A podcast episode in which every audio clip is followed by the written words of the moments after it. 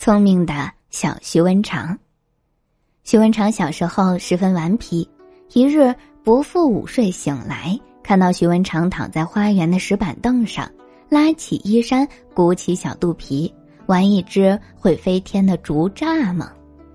伯父生气了，走过去责备他：“你不在书房读书用功，睡这里做什么？”徐文长笑嘻嘻回话：“我用功咧，你瞧，这不正晾晒肚皮里头的万卷书吗？”伯父听了这话，心中暗暗吃惊，就想试一试他。小子，你先起身，我倒要瞧瞧你肚里的万卷书能派上用场否。他从花架下拿起两只水桶，领着徐文长来到小河边，打起两桶水。小子，你把这两桶水拎到河对岸去，不能弄湿鞋子，能做到吗？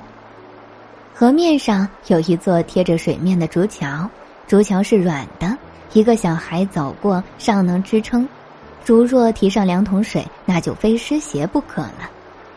我脱下鞋子，赤脚走过去行吗？伯父手捋胡须，摇头笑道：“不行。”那好吧，看我的。小徐文长吃力的提起两桶水，走到竹桥边，他把桶身放入河水里，水桶半浮半沉，浮力刚好抵消了重量。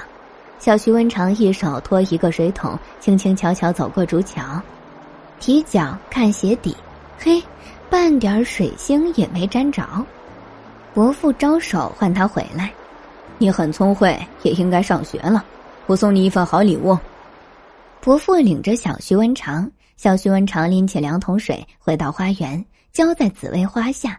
等他放好水桶，伯父已准备好一包礼物，吊在长长的竹竿头。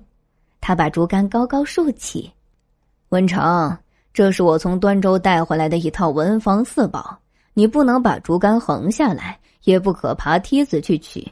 如果你能拿到，它就是你的了。徐文长举起竹竿，走到花园中央，那儿有一眼清凉的水井。他把竹竿往水下放，一直放，一直放，直到礼物包降到他面前。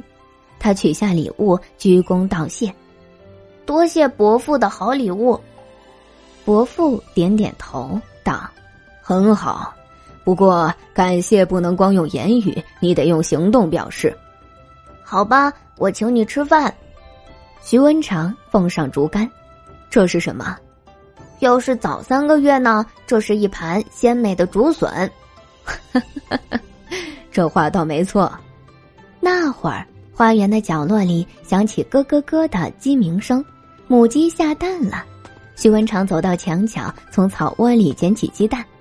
哎。伯父，第二道菜来了，这又是什么？这个嘛，要是晚三个月呢，是一道香喷喷的鸡汤。哈哈哈！我已能想到鸡汤的滋味。好小子，快去读书吧。今天的故事到这里就结束啦，明天还有新的故事等着你们哦，小朋友们晚安。